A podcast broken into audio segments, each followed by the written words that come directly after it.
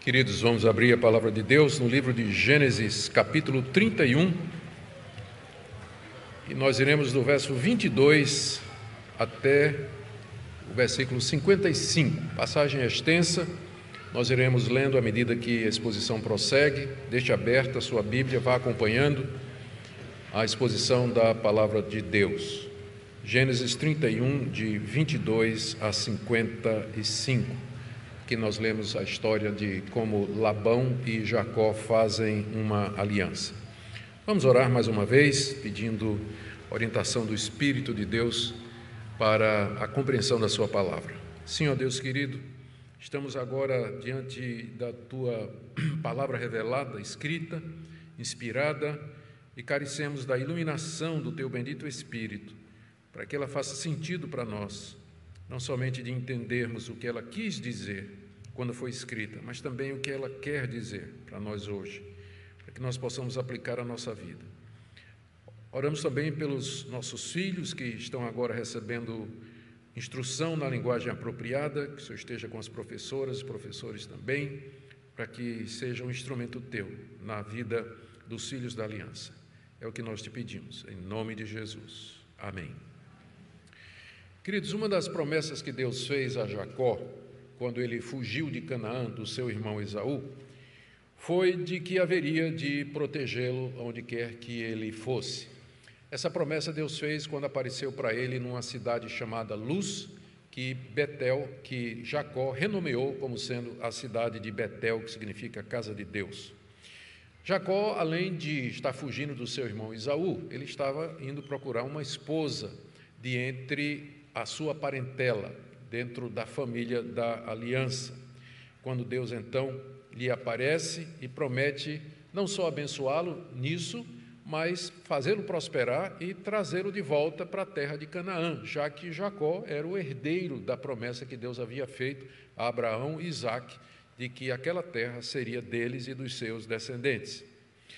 Jacó chega em Padarã, os irmãos lembram da história, acaba casando com Raquel e Lia, duas irmãs, é, tem onze filhos e uma filha, forma um numeroso rebanho e agora entendeu que estava na hora de voltar para casa.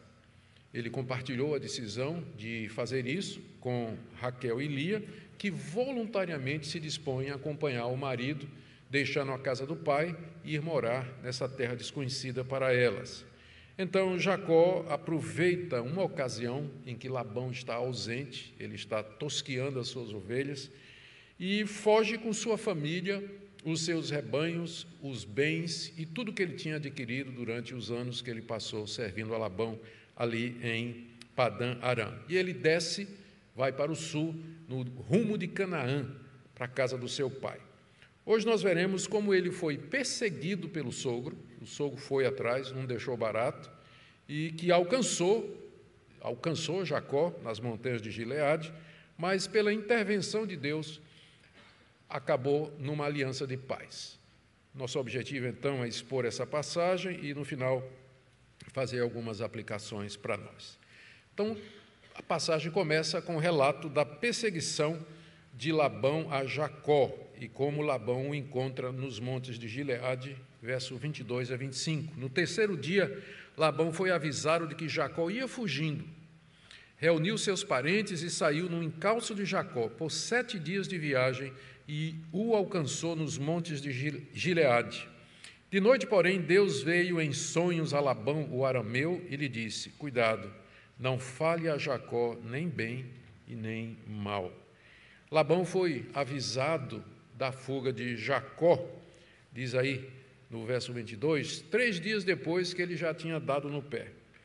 E Jacó eh, levou três dias porque Labão estava a três, foi a distância que ele estabeleceu entre os seus rebanhos e o rebanho de Jacó, três dias de distância.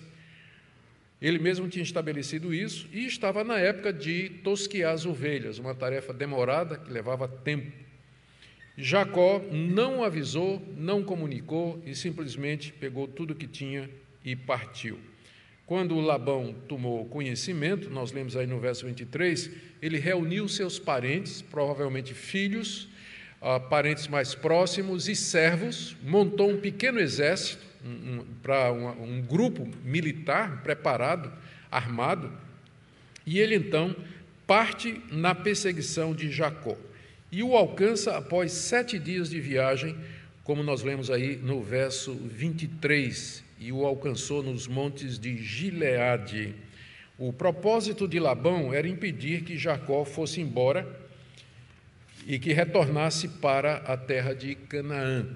E ele tinha alguns motivos para isso. Jacó estava levando um rebanho numeroso, que apesar de ter sido adquirido com seu trabalho, tinha sido o rebanho de Labão.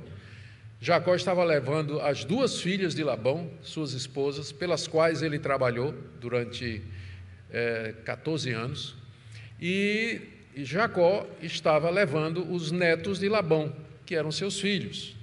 Então, Labão não estava disposto, conhecendo o caráter dele, pelo que nós já vimos, não estava disposto a deixar essa parte da sua família e toda aquela riqueza ir embora assim facilmente. A sua intenção era impedir que Jacó fosse embora e talvez a força mantê-lo ali e recuperar tudo aquilo que Jacó estava levando. Mas, naquela noite em que ele encontrou, na noite anterior a encontrar-se com Jacó, nos montes de Gileade, Deus lhe apareceu em sonhos. Nós já vimos que Labão tinha algum conhecimento de Deus, do Deus de Abraão, embora não fosse o Deus dele. Ele vai se referir a Deus como sendo o Deus de vocês, a gente vai ver mais adiante. E esse conhecimento a respeito de Deus vinha desde aquela época em que Deus apareceu a Abraão, lá na cidade de Ur, que ficava mais ao sul da Mesopotâmia, e Deus fez aquela promessa e deu aquela ordem a Abraão para que ele saísse de lá e fosse para a terra que ele ia mostrar. E Abraão, juntamente com é, Naô, seu irmão, Tera, seu pai, saíram de Ur e ficaram um tempo lá em Padã Arã, onde Tera morreu. Mas ali Abraão passou um tempo, se estabeleceu e só alguns anos depois é que ele vai finalmente para Canaã. Mas o seu irmão ficou lá e é de lá que vem Labão, toda aquela parentela que tinha esse conhecimento do Deus que um dia tinha chamado Abraão, lá da Mesopotâmia. Então, é esse Deus que apareceu a Labão, Deus verdadeiro, Deus de Abraão, Isaac, é o Deus que aparece ali a Labão naquela noite. E não era a primeira vez que Deus aparecia a um pagão para proteger o seu povo. Por exemplo, ele apareceu ao rei Abimeleque para impedir que Sara fosse contaminada quando Abraão mentiu dizendo que ela era a sua irmã e o rei a tomou para si. Então Deus apareceu a Abimeleque e protegeu a, a matriarca. E aqui, nessa visão, num sonho de noite, ele aparece a esse pagão e diz para ele não fazer nem promessas e nem ameaças, não falar nem bem nem o mal, em outras palavras, não faça nada errado com Jacó. Deus soberanamente é, protegendo Jacó como ele havia prometido. Deus é Deus, Ele é Senhor. Nós devemos nos conscientizar do fato de que, muito embora Deus se revele de maneira especial, de maneira específica ao seu povo, ele não deixa de agir na humanidade. A humanidade é a humanidade de Deus. Seres humanos foram criados à imagem e semelhança de Deus. Então não devemos pensar que a ação de Deus é exclusiva na igreja. Deus age fora dos limites do seu povo público, confessado e declarado, como nós vemos ele fazendo aqui, aparecendo num sonho a um pagão com o objetivo de fazer cumprir a sua vontade e o seu desígnio, que era proteger Jacó, a quem ele havia feito todas essas promessas. É claro que a graça salvadora de Deus é somente revelada e dada àquele povo que ele amou e elegeu e predestinou antes da fundação do mundo. Muito bem, o texto diz aí no verso 25 que finalmente Labão se encontra com Jacó no, nos montes de Gileade, é, diz aqui que ambos armaram as suas tendas naqueles, naqueles montes. Né? Se você olhar no mapa, Gileade fica do lado direito do Rio Jordão, a leste do Rio Jordão, para o lado do Oriente, e já está em Canaã.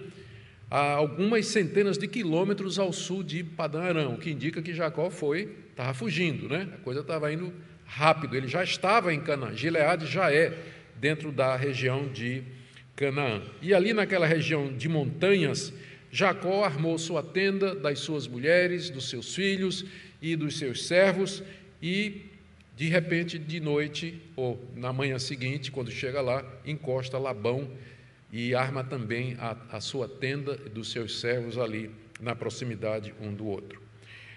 A partir daí, o texto relata um diálogo, que é mais uma discussão entre os dois homens a respeito do que tinha acontecido. Quem fala primeiro é Labão, e ele tem cinco queixas contra Jacó a partir do verso 26. Labão disse a Jacó: O que foi que você fez?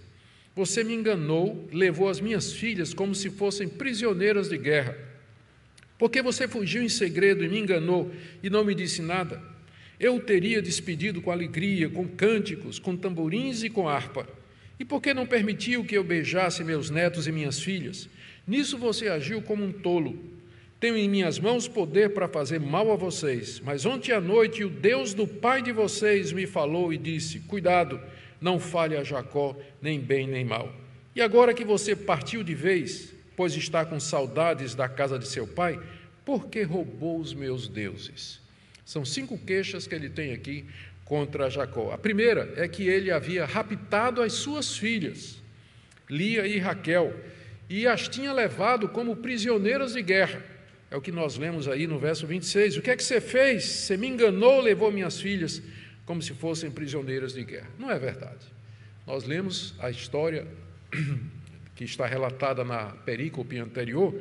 O que aconteceu é que ambas partiram de livre e espontânea vontade. Elas, na verdade, estavam iradas e ressentidas com o pai, porque o pai as vendeu e o dote que devia ser delas, o pai gastou.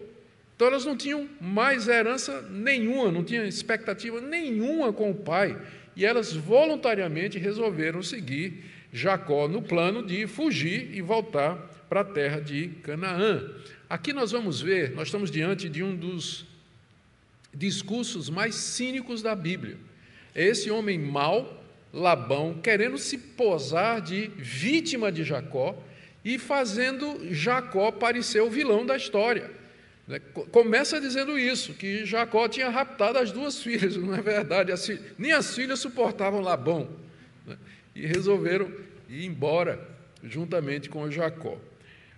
Aqui, a segunda queixa que ele faz está aí no verso 27, né? Porque é que ele partiu sem avisar, enganando Labão e impedindo que ele desse uma festa.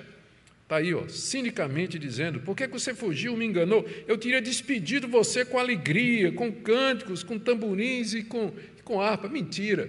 Se dependesse dele, ele, ele não tinha deixado Jacó sair de maneira nenhuma. Naquela época era costume entre os orientais, ou faz parte né, até hoje dos costumes do Oriente, Dá festas de despedidas com alegria, cânticos e refeições, e a queixa de Labão é que Jacó quebrou o protocolo, não deu oportunidade para que se fizesse essa, essa partida, não é?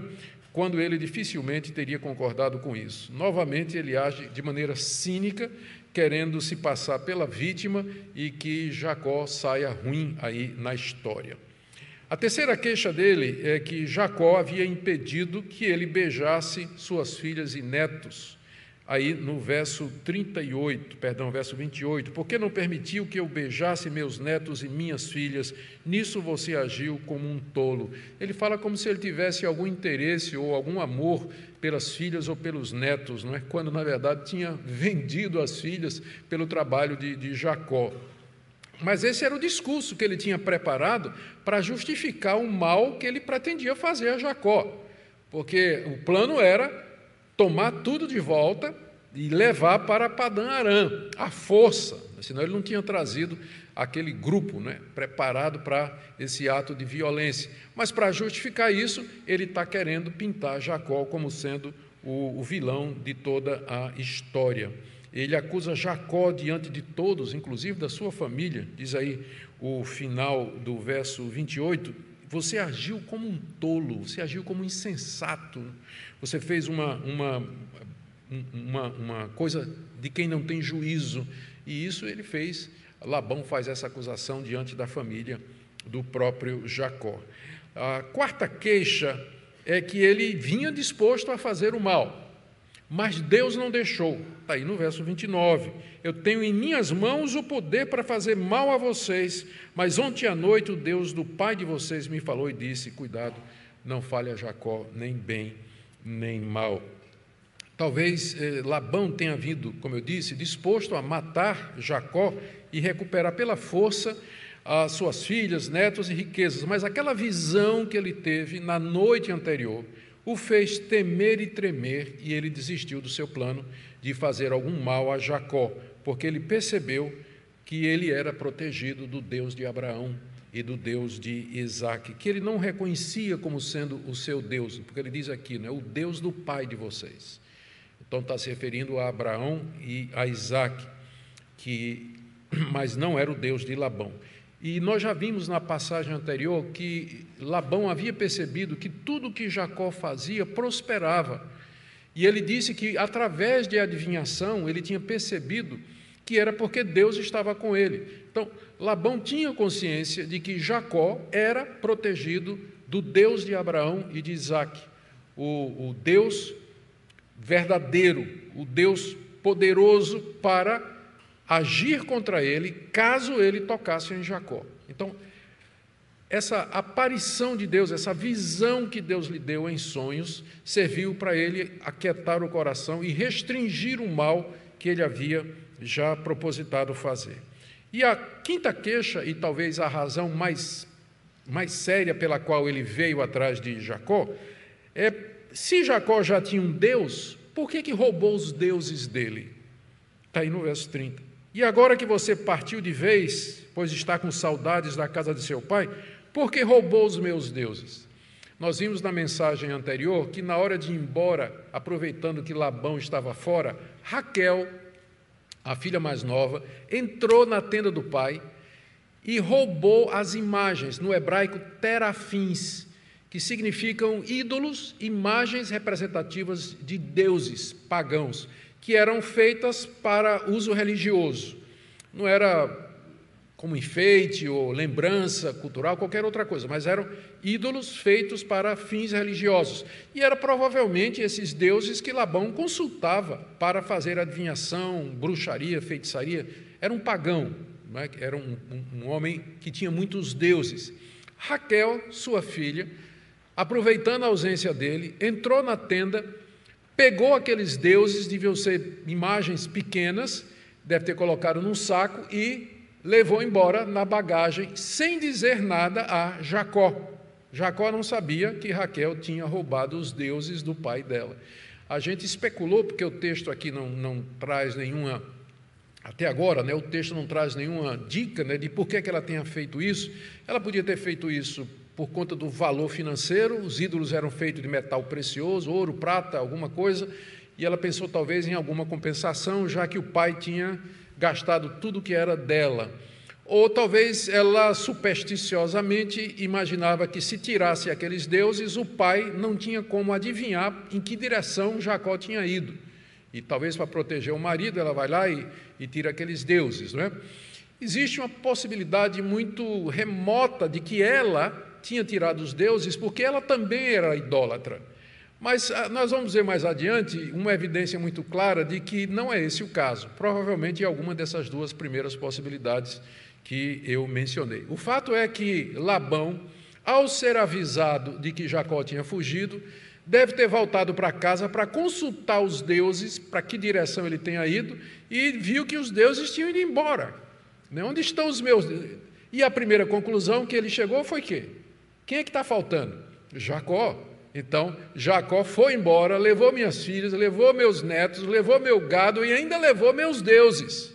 Então, talvez essa tenha sido a razão principal pela qual ele fez essa longa viagem de dez dias para alcançar Jacó. Por que é que você roubou os meus deuses? Veja que visão, não é? Que a visão politeísta, a visão idólatra, deuses que podem ser roubados, deuses que podem ser escondidos e podem desaparecer de repente assim, sem mais nem menos. Ele diz aqui que entendia até que Jacó, ele entendia que Jacó estava com saudade de casa e queria voltar para casa, onde lá ele adoraria o seu Deus, mas ele tinha que roubar os deuses de Labão. Bom, essas são as acusações desse homem mau, desse homem perverso, malicioso, sutil e enganador. E ele é a figura da, do ímpio no mundo em que nós vivemos. Pessoas que disfarçam as suas verdadeiras intenções com discurso bonito, retórica bonita. Políticos fazem isso aqui direto, direto. O discurso é bonito, querem o bem, querem a paz, né? se fazem de, de vítima, de ataque, de conspirações, mas no fundo são homens ímpios que estão atrás. Eu não estou generalizando, estou dizendo que existe. E, e, é? e eles querem os seus próprios interesses, estão buscando no final o seu próprio interesse, não se interessam pelas pessoas, mas com aquilo que eles podem ganhar com as pessoas, com proveito pessoal, ganho próprio que elas podem ter através da manipulação das pessoas. O crente ele não pode ser tolo, ele tem que levar a sério aquilo que nós professamos, que é a doutrina da depravação total, da corrupção da natureza humana. O homem é mau por natureza, ele é inclinado ao engano, à mentira, à falsidade. Ele vive para servir a si próprio e aos seus interesses, e ele disfarça isso muito bem. Ele aprende desde cedo a ocultar as verdadeiras intenções, mas nós devemos ser sábios nesse ponto. Devemos crer na palavra de Deus. Existe bondade nos seres humanos, mas ela não é uma bondade absoluta, nem prevalece sempre contra a corrupção do coração. Portanto, a gente sempre deve estar alerta, deve ter sabedoria, como o próprio Jesus Cristo disse, que nos enviava como ovelhas no meio de lobos. Portanto, deveríamos ser simples como as pombas e prudentes como as serpentes, porque nós estamos no mundo caído. E Labão é um perfeito representante da humanidade que não conhece o verdadeiro Deus. Agora vem a vez de Jacó falar, que vai do verso 31 até o verso 35, e são basicamente dois argumentos que Jacó oferece inicialmente. Jacó respondeu, verso 31. Jacó respondeu: Porque tive medo. Ele está respondendo a pergunta: por que, que você fugiu? Né? Por que, que você saiu? Você não me avisou, não, não fez nada? porque tive medo. Pensei assim: para que não aconteça que me tome a força as suas filhas, que seja morto aquele com quem o Senhor achar os seus deuses. Na presença de nossos parentes, verifique o que pertence ao Senhor e, estiver comigo, e se estiver comigo, pode levar embora. Acontece que Jacó não sabia que Raquel os havia roubado. Labão entrou na tenda de Jacó, olha o clima que o autor aqui está criando, né? ele, Labão entra na tenda de Jacó, na tenda de Lia, na tenda das duas servas e não achou nada. Ora, tendo saído da tenda de Lia, entrou na tenda de Raquel. Então, suspense, né? Será que ele vai achar? Sim ou não? Ora, Raquel havia pegado os ídolos do lar e, depois de colocá-los na cela de um camelo, estava sentada sobre eles. Labão apalpou toda a tenda e não os achou. Então Raquel disse ao pai: Não fique zangado, meu senhor, por eu não poder me levantar na sua presença, pois estou no meu período menstrual. Ele procurou, mas não encontrou os ídolos do lar. É, chega a ser tragicômico, né? É quase que uma, uma comédia, um drama que nós encontramos aqui.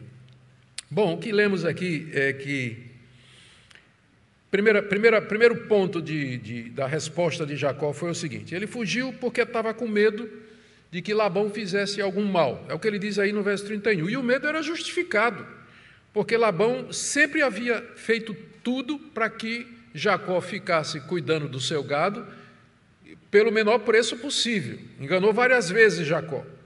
Além disso, Jacó tinha ouvido que os filhos de Labão estavam comentando que Jacó tinha roubado tudo aquilo que era do seu pai. E o próprio Labão já tinha mudado a fisionomia, já tinha fechado a cara para Jacó. Então Jacó tinha motivos para temer que, num determinado momento, seu sogro ia tomar à força tudo aquilo que ele tinha conquistado com seu trabalho durante aquele tempo. Quanto aos deuses roubados, Jacó, que não estava sabendo o que é que Raquel tinha feito, é o problema que dá né, quando marido e mulher não conversam. Quanto aos deuses roubados, Jacó então abre as tendas para. Ele está com a consciência tranquila. Né? Ele abre as tendas para Labão. Ele autoriza Labão, inclusive, a matar, pode matar aquele com quem você encontrar seus deuses ou qualquer coisa que lhe pertença. E sem saber, ele coloca a sua amada Raquel em perigo de vida, porque ele não estava não tava sabendo o que é estava acontecendo. E ele diz então né, que Labão levasse embora não somente os deuses, se encontrasse, mas qualquer outra coisa, porque Jacó, quando partiu, teve o cuidado de não levar absolutamente nada que não fosse seu. Somente o que é seu, porque ele já sabia que estava sendo acusado de ser desonesto. Então, do verso 33 a 35, a gente lê como Labão procura em vão pelos deuses roubados. Ele primeiro vai na tenda de Jacó, porque o acusado número um, suspeito número um, era Jacó. Então ele vai na tenda de Jacó, sai apalpando, procurando, não vasculhou tudo, não achou absolutamente nada. Depois vai na tenda de Lia, que era sua filha mais velha, também não achou. Depois vai na tenda das concubinas, Zilpa e Bila, mas também não achou. E finalmente chega na tenda de Raquel. É onde estava, não é? É lá na tenda de Raquel. Quando ele entra na tenda de Raquel, encontra a filha mais nova sentada em cima de uma cela de camelo. E ela tinha escondido os ídolos ali. Ela estava sentada literalmente sobre os ídolos. E só essa atitude dela de sentar sobre as imagens já demonstra que ela não tinha um respeito religioso pelas imagens, porque se tivesse, ela jamais faria esse tipo de coisa, não é? ela não faria isso. Era costume no Oriente os jovens se levantarem na presença dos idosos, especialmente os filhos diante da presença dos pais.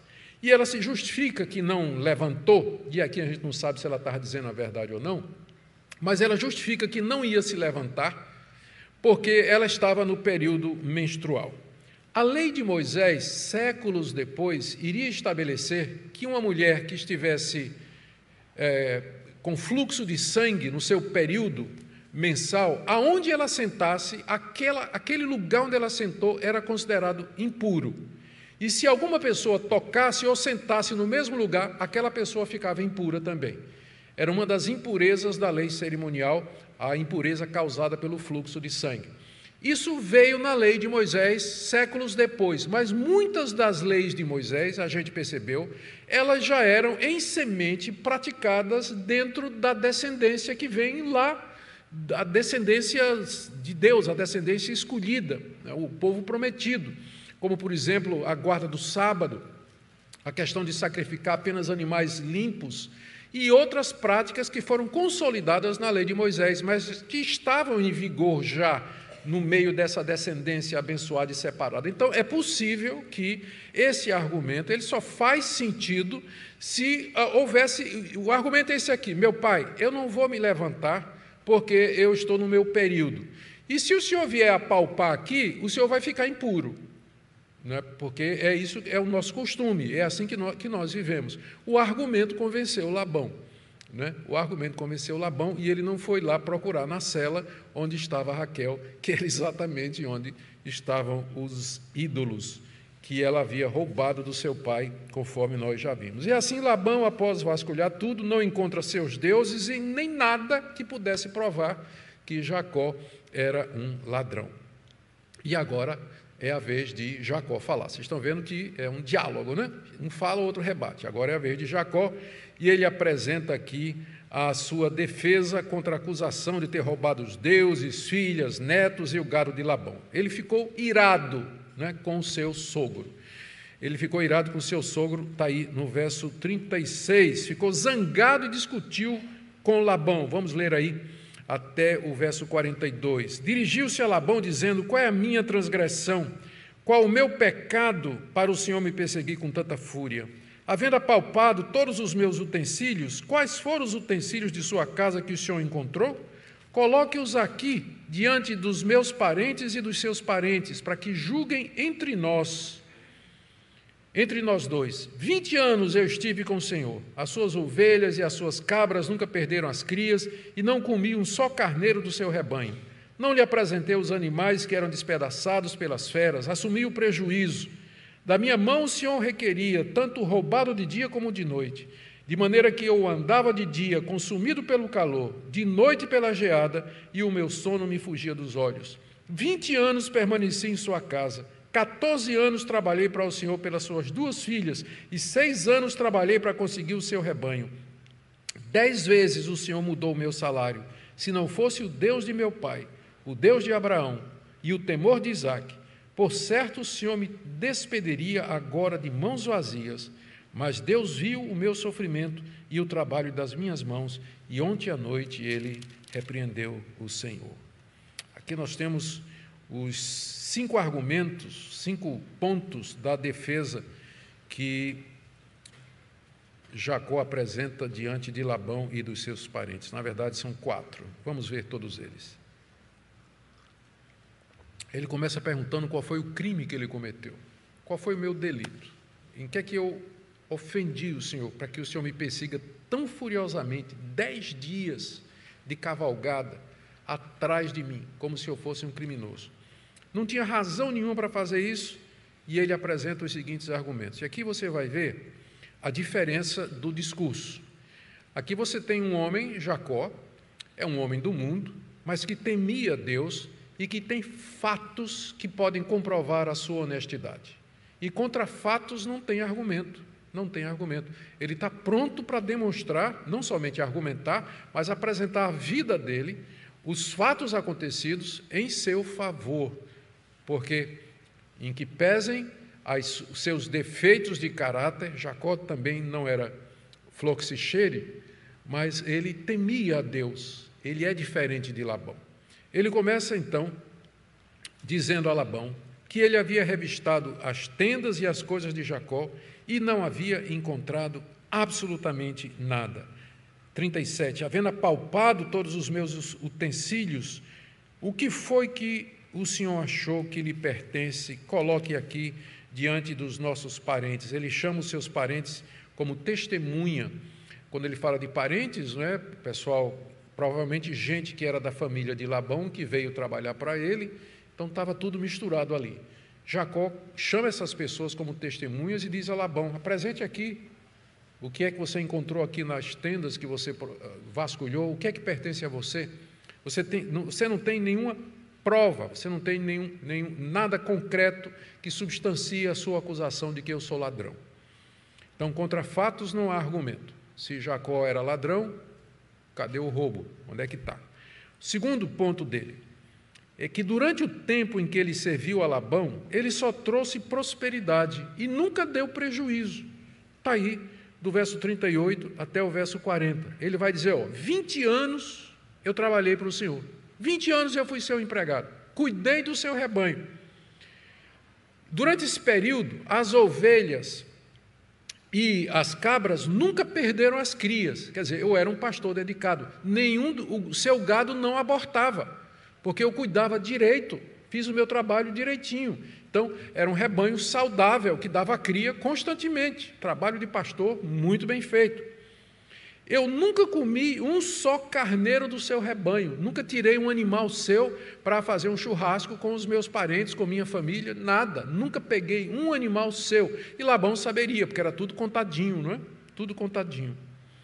E tem mais. Ele diz: olha, não lhe apresentei os animais que foram despedaçados pelas feras, assumiu o prejuízo. No Antigo Oriente, e isso a gente encontra, inclusive, no famoso Código de Hammurabi, que é um texto muito antigo é, tá, tem lá essa regulamentação que se o pastor, ah, se, se, uma fera tomar um, um animal do rebanho, o pastor leva a carcaça e apresenta ao dono como prova de que o animal foi devorado. Se ele não apresentar, ele vai ter que pagar pelo, vai ter que pagar pela, pelo animal.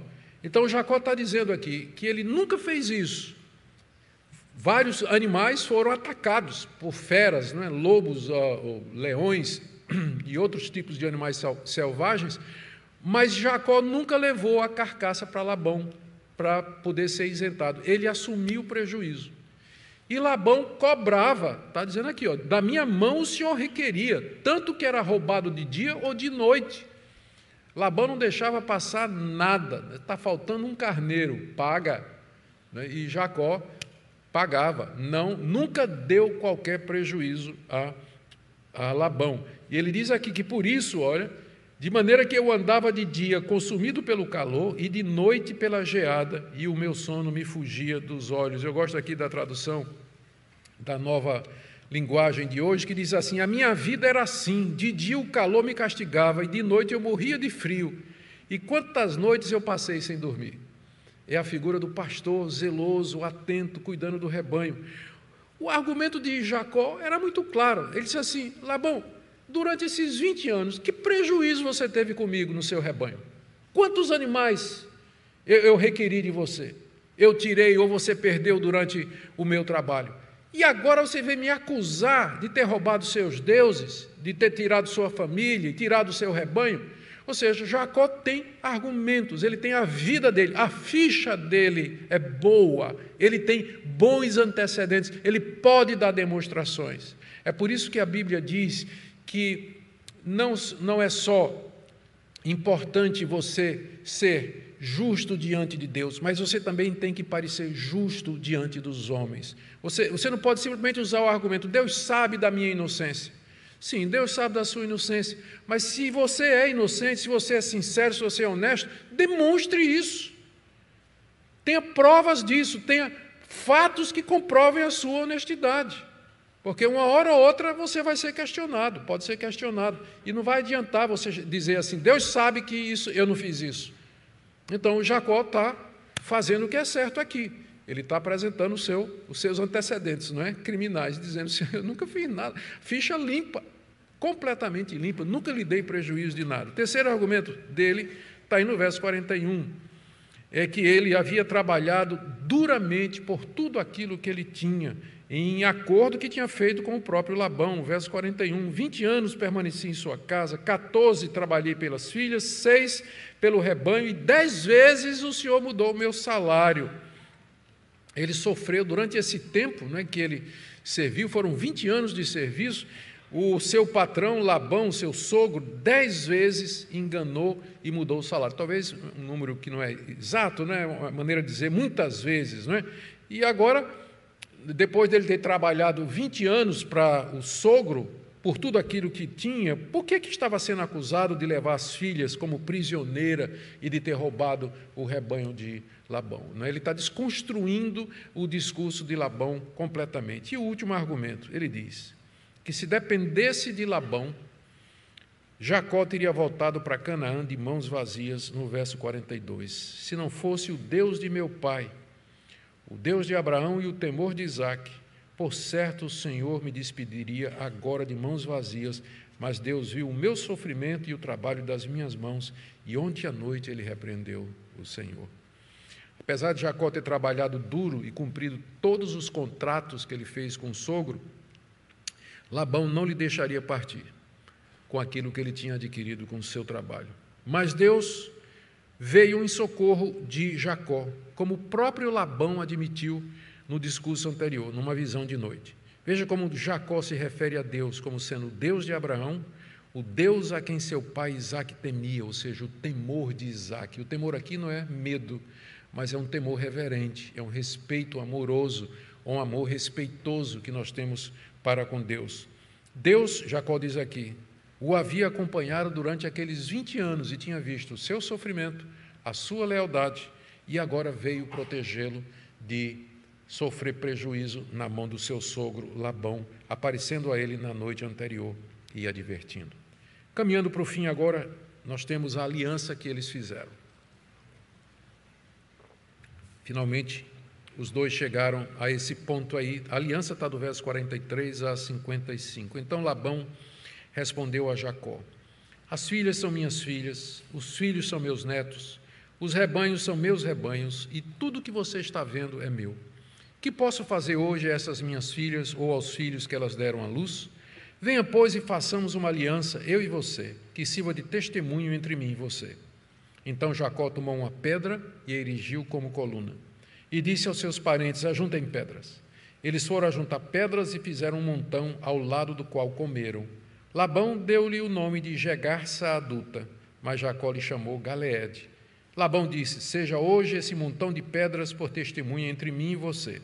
Por isso foi chamado de Galeede Mispa, pois Labão disse: Que o Senhor vigie entre mim e você e nos julgue quando estivermos separados um do outro. Se você maltratar as minhas filhas e tomar outras mulheres além delas, não estando ninguém conosco, lembre-se de que Deus é testemunha entre mim e você.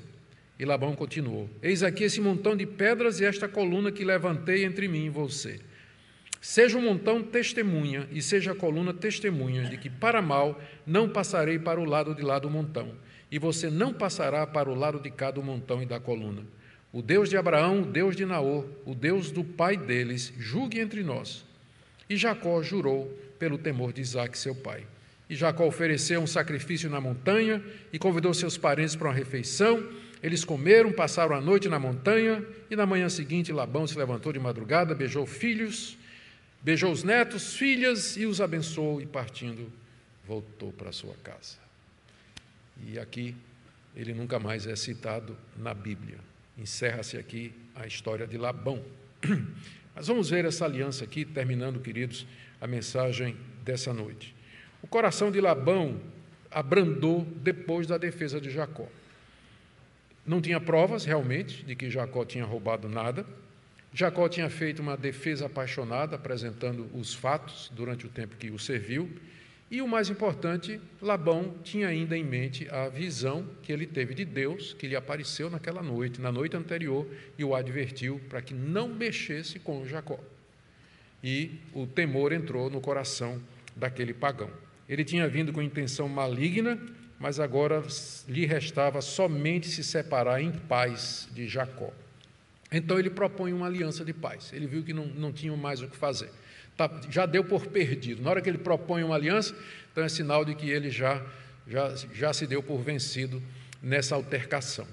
Era verdade que Jacó tinha trabalhado pela família e pelo rebanho, mas não deixava de ser, num sentido, a família de Labão e o rebanho de Labão, como ele diz aqui no verso 43. São minhas filhas, esses filhos são meus netos, os rebanhos são meus rebanhos, e tudo que você está vendo é meu.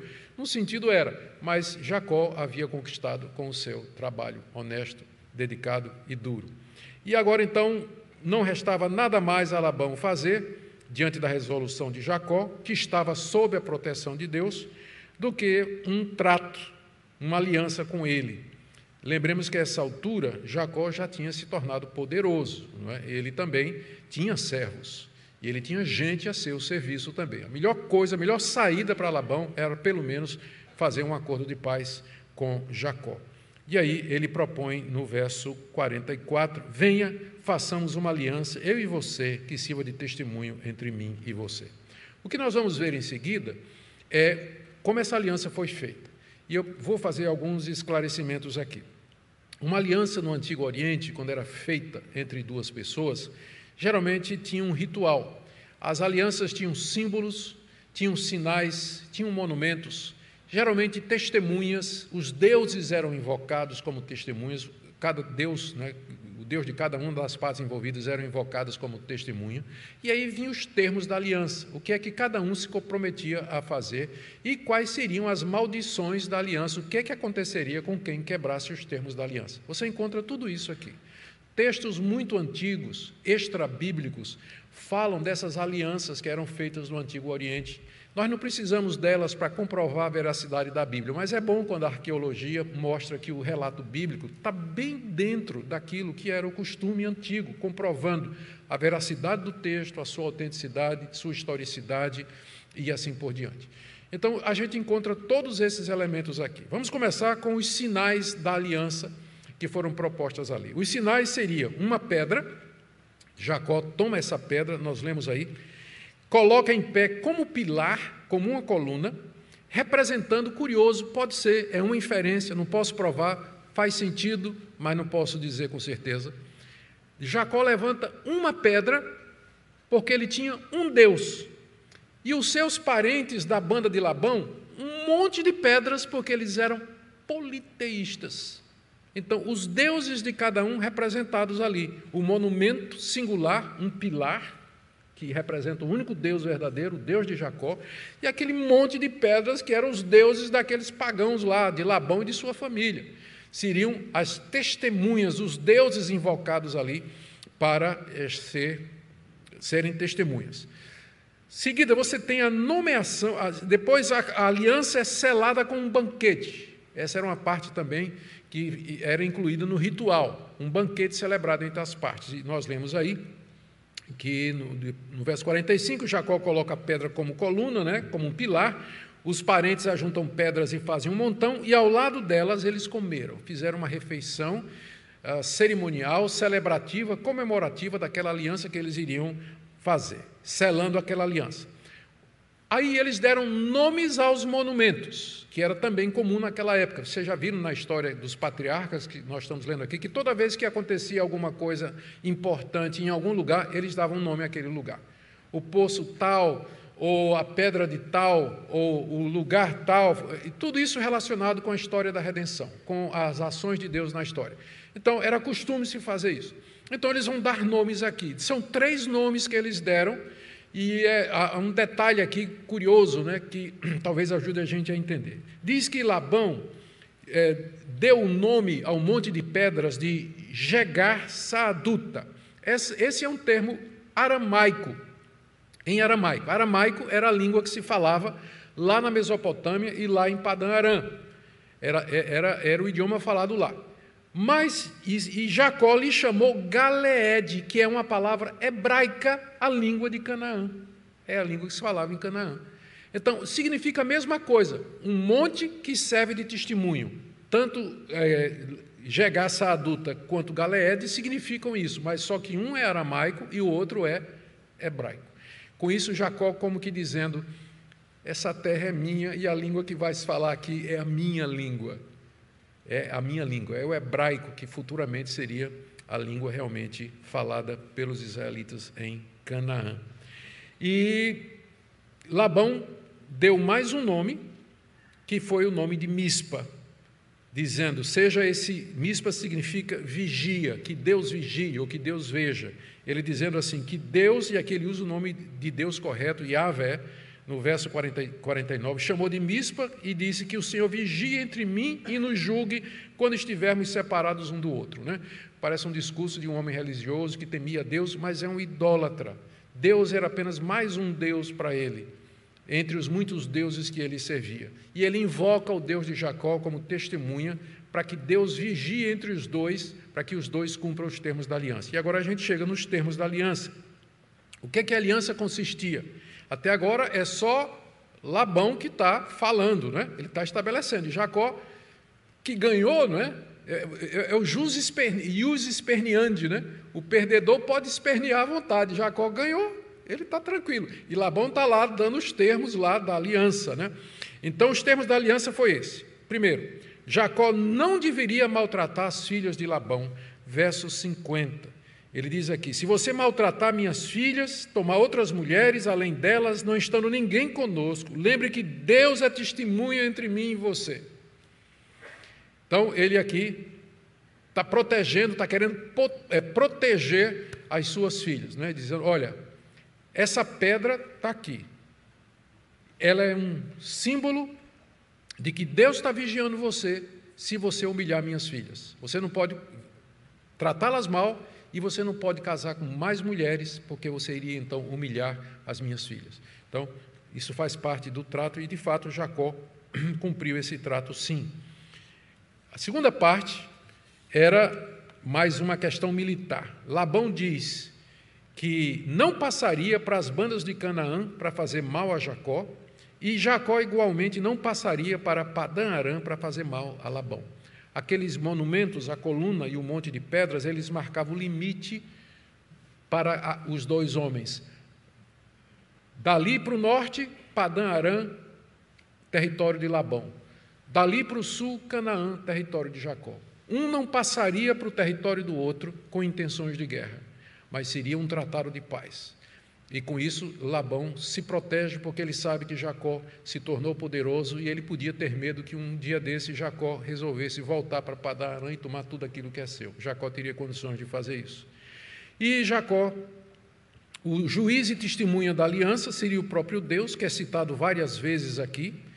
E finalmente Jacó termina jurando concordar com os termos da aliança no verso final do verso 53, e Jacó jurou pelo temor de Isaque, seu pai. Enquanto que eh, Labão estabeleceu todos os termos, Jacó simplesmente no final diz: Eu concordo, eu juro, eu vou prometer, eu vou cumprir isso que está sendo feito. A aliança estava feita. E aí então eles, Jacó oferece um sacrifício na montanha, verso 54 sacrificou ao verdadeiro Deus, um sacrifício conforme os ditames da religião que já havia sido revelada, convida os parentes para fazer uma refeição, Labão estava incluído, eles comem, passam a noite na montanha e na manhã seguinte Labão vai embora com seu pequeno exército e eles se separam em paz. E agora, como nós vamos ver em seguida, vem aquilo que Jacó mais temia, o encontro com seu irmão Esaú, que nós vamos ver próximo domingo, se Deus permitir. Mas agora vamos terminar. O que que os israelitas, ouvindo essa história contada por Moisés, o que é que eles aproveitariam? O que é que, como isso seria de instrução para eles? Primeiro, óbvio, é que o Deus de Israel, o Deus deles, era o Deus de todos os povos. Era o Deus que estava acima de todos os povos e que todos os habitantes da terra estão submissos e debaixo da sua autoridade que Deus governa e que Deus comanda a vida aqui nesse mundo e que não existe pessoa nenhuma que está fora da sua autoridade e do seu poder. Ele apareceu ao pagão Labão quando quis para proteger o seu povo, seu povo escolhido, a descendência bendita. Os israelitas, portanto, não deveriam temer os deuses dos povos cananeus que eles iriam conquistar em breve, do outro lado do Rio Jordão eram deuses falsos. A figura, aqui para mim é icônico, a figura de Raquel menstruada, sentada sobre os deuses pagãos, mostra o ridículo da idolatria, o, ridículo dos ídolos. É? A mulher menstruada sentada em cima. É como se o texto tivesse assim né, colocando, profanando realmente esses deuses falsos e mostrando que não são deuses verdadeiros, só tem um Deus que é o Deus de Abraão, Isaac e Jacó. Portanto, os israelitas não deviam temer aqueles deuses e muito menos adorá-los, como infelizmente mais tarde eles vão fazer. Mas é essa advertência aqui: são falsos deuses. O Deus verdadeiro estava o tempo todo no comando da história. Estava no comando da história. E é a ele somente que deveria temer. Segunda lição importante para o povo de Israel é quanto à fidelidade de Deus. Deus tinha prometido a Jacó que estaria com ele, protegeria no seu caminho de ida, no seu retorno, e que estaria com ele todos esses momentos. E de fato, Deus não somente fez isso, mas o fez prosperar, apesar de que Jacó não tenha sempre andado nos caminhos de Deus. Mas Deus permaneceu fiel à sua aliança, à sua promessa, porque Ele não pode negar-se a si mesmo, mesmo quando nós o ofendemos com nossos pecados. O povo de Israel, portanto, deveria confiar nas promessas de Deus e na sua proteção. Isso, é claro, nunca foi e não é na Bíblia motivo para as pessoas viverem no pecado, mas para viverem uma vida de gratidão a Deus, uma vida de amor, submissão e regozijo. Para nós são tantas coisas aqui, eu, eu peguei quatro pontos aqui.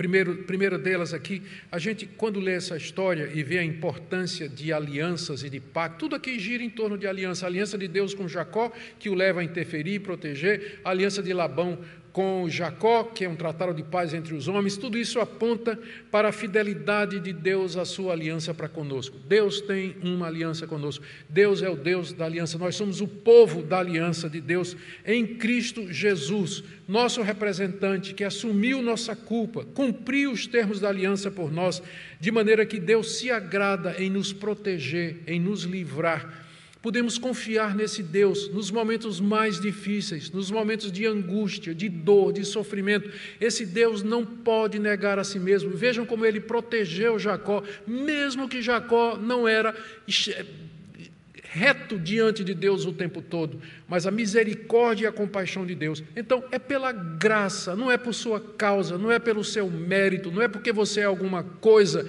mas porque Deus decidiu amar você, Ele escolheu você, Ele mandou Jesus pagar pelos seus pecados, Ele lhe deu o Santo Espírito e Ele, pela providência, guia a sua vida, abençoa a sua vida, livra você e vai levar você finalmente para a vida eterna.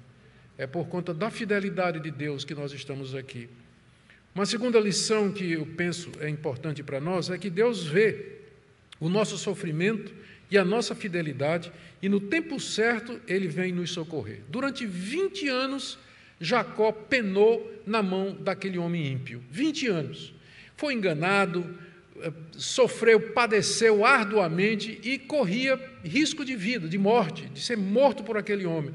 Mas finalmente, depois de 20 anos, provada a fidelidade de Jacó, Deus aparece e sobrenaturalmente, soberanamente intervém para resgatá-lo e para salvá-lo.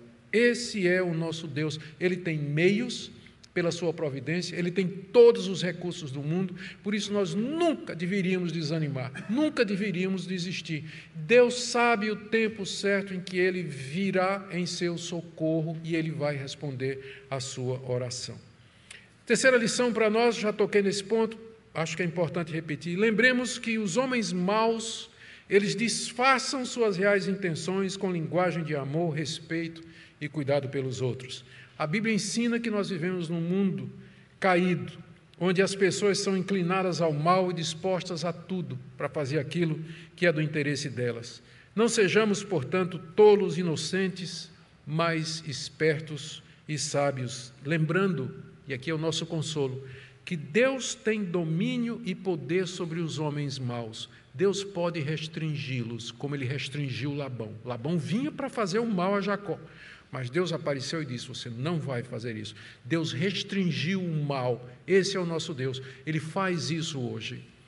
Quantas coisas, de quantas situações Deus já nos livrou, das quais a gente não está nem consciente, restringindo o coração de homens perversos, de pessoas más, que procuram o mal do seu povo, mas que Deus, como fez com Labão, disse: Você não vai fazer mal ao meu povo, ao meu escolhido Jacó. Esse é o nosso Deus que domina nesse mundo mal e que guia a história conforme os seus propósitos. E, por fim, queridos, uma lição prática para nós. Mesmo que a gente proceda de maneira correta, estamos sempre sujeitos a ser acusados e tratados como malfeitores, como Jacó foi. Apesar dos deslizes, Jacó, no geral, se comportou de maneira correta diante de Labão e de Deus, o que não impediu dele ser acusado injustamente pelo sogro. O que nos importa é proceder corretamente diante do Senhor e diante dos homens para que as pessoas vejam as nossas boas obras e glorifiquem ao nosso Pai que está nos céus. Amém? Que Deus abençoe a vida de vocês, que vocês se regozijem, se alegrem, se fortaleçam nesse Deus que, mediante o Senhor Jesus, é gracioso para conosco, nós que somos o povo da aliança, a descendência de Abraão, Isaque e Jacó. Amém?